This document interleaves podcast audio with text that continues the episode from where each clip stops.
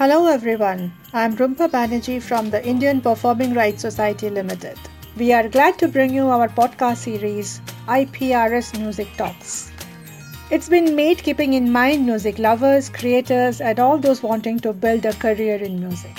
IPRS Music Talks will unfold different facets of the music industry, explore relevant topics, and engage with industry stalwarts so that you come to know what's happening and what's important. There is hardly a day without music. It's a universal language and part of our daily life. We consume music every day and from all across, but it's equally important to acknowledge and protect the rights of the music creators. At IPRS, we aim to raise awareness about why fair usage of music is important and how it will help the original creators of music. Music copyright helps to protect the rights of the creators and publishers and defines the legal ownership of a musical composition or sound recording. For every royalty, streaming payout, licenses taken, there is a copyright and a copyright owner. As a music creator, if you want to earn money on your musical composition and ensure that you receive fair pay for your song getting exploited, you need to know the copyright well.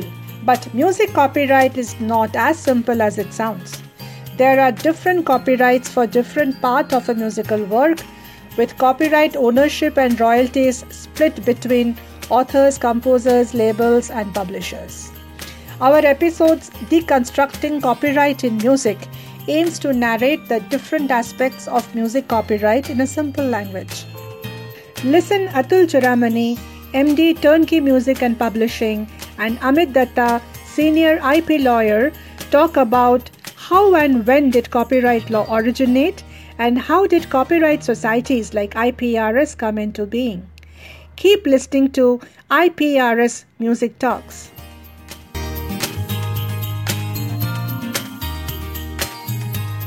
Let's go across to Ameet now and uh, ask Ameet so this seems to be a, a, bit of a strange thing with this intellectual property business because i'm looking at it from the point of view that if i'm a builder and i'm building property which is physical property and i sell that property i sell it once why would i then get recurring money on that property that i built? I think you know atul that's a uh, that, that's a very good question. We make a uh, uh, you know a mistake in measuring bricks and mortar with the same rule as we measure copyrights with. Uh, these are two separate uh, uh, functions altogether. A brick and mortar building is a brick and mortar building. You can't then split it back. Uh, a copyright, a lyric, something beautiful that uh, Manojji writes, can be used in multiple ways, uh, can be used at multiple occasions, can be used in one sound recording and used in a thousand sound recordings after that. And so, therefore, the nature of copyright and intangible assets has to be understood. I remember in a case, uh, uh, you know, frustratingly, the argument on the opposite side was, uh, you know, if I buy bananas, milk, and sugar uh, from uh, three different people and I make a banana milkshake, uh, how can they come and ask for royalty when I'm selling the banana milkshake? And I think a very sound very uh, base level but sound response to that, given ironically by a criminal lawyer friend of mine, is uh, then give me the bananas back. Uh, now that's where copyright differs physical property, and I have good to one, good one. that it needed a criminal yeah. lawyer to come back with that base level logic. Uh, a very good friend of mine, uh, as opposed to me coming out uh, you know, with, with, that logic. But I thought, I think it's telling, and it kind of, I hope it answers your question as to so I, know, I, actually have been very curious about this. This Is true that somewhere around the 1800s, 1840s or 50s or something, this actually happened? A composer uh, went into a restaurant, had a coffee, and someone was sitting at a piano playing his song. And he refused to pay for the coffee, saying that, why should I pay you when I'm using your product when you are using my product and not paying me? Is this really the genesis of where it all started? In the case of copyright, uh, there's a there's a bit of a uh, distinction here. Copyright actually originated, uh, you know, historically, whether you had it from the Roman times or even I read some time back uh, in the Talmudic traditions, even in Jewish uh, religious texts, you had some sort of doctrine of privilege or monopoly over text and words in text. And, and you had a basis for to argue moral rights and economic rights of people who authored books, etc. And this came from you know ancient times. And you had a whole system of privileges and all in Europe in the Middle Ages, more to control the printing press uh, and, and, who could use the printing press, because the fear was that knowledge would empower the lower class masses. Uh, and, and then ultimately it culminated in 1710 into what in England, what is unfortunately for Achille, what is known as the Statute of Anne or the first copyright, which right. gave you know 10 year 10 year copyright in books, and that gradually developed. But uh, you're absolutely right. It's the collective management and the copyright society. Uh, you had uh, uh, uh, uh Bourget, who was a famous composer, who Les Ambassadeurs was a famous restaurant or cafe in Paris, who, after his meal with two other friends, decided to walk out because he had not been paid for the music.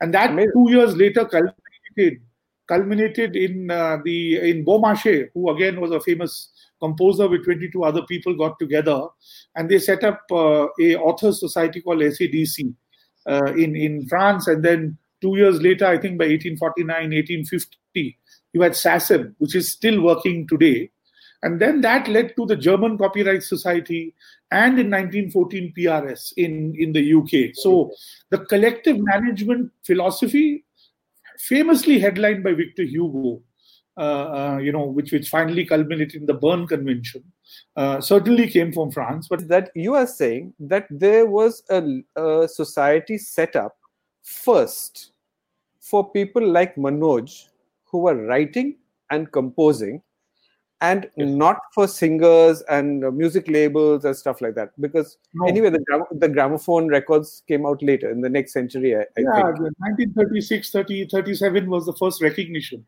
there we of go. the gramophone so, so, this society that was set up in it uh, or rather let's talk about the berne convention because we also need to keep this slightly short yeah. so 1886 we had the berne convention where they yeah. got together and said that works created by composers and authors needed to be protected. Right? But how were they going to uh, protect this? What exactly was going to happen? What did the berne convention say? So you know uh, taking a lot from the european tradition and i would fault the commonwealth or the english tradition. The english english said there's an economic right. There wasn't a focus on the author the European tradition, particularly French and the Germanic tradition, the civil law tradition, was the primary person is the author. And the Berne Convention focused on the author. It was not until the 1960s, when you had the Rome Convention to protect sound recordings, that some focus came on the sound recording. So, mm. the clear, I'm, I'm interrupting that the Berne Convention really was about the creators. And by 1961, when Rome happened, by then the music labels because there was a physical format that was selling well there were broadcast organizations that had come in and performers had started to become so popular yes. that's why they actually uh, that the rome convention kind of protected the phonogram and yeah. the, the composers and authors were protected much earlier by, by the by the berne convention right yeah. so under the berne convention it is about the composition and lyrics under which these copyright societies were set up, including bodies like the IPRS. Is that right? Correct. So, what exactly were they looking to do? What did they want to do? What did these bodies want to do? So, you know, the logic is uh, a standout artist and creator like Manojji, for instance, who wishes to benefit and get royalties, right? Uh, could theoretically go himself and collect royalties from people and make his own money Theoretically, which, that sounds really good. Which people are we talking about? Uh, uh, a composer or a lyricist. Let us start with that uh, juncture. So the logic of I'm trying to explain the logic of why collective management works. Right. And the logic is Manojji can't be expected he will spend too much of money, transaction costs, in trying to recover from the thousands of places where his music may be played. Now, a smaller artist or somebody who's just started out in the profession who has maybe one or two songs, his works are included in this big, lovely blanket license that a copyright society gives, right? Which can more effectively, logically so, license everybody's works uh, and uh, at the marketplace in a much easier fashion.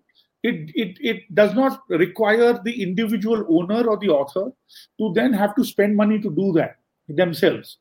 That's the logic on the owner or the creator side. The logic on the market side is there is a single window license, there's a blanket of millions of works, tens of millions of works. You know, like IPRS today has a cumulative of more than 25 million works, counting international works, right? So that blanket license is given at one cost.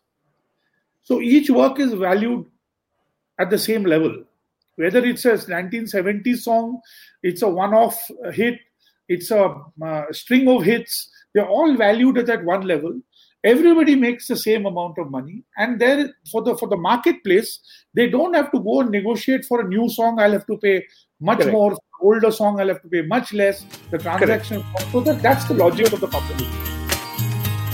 Hope you found the session helpful. Keep listening to IPRS Music Talks for more news from the music industry. To know more, visit us at www.iprs.org.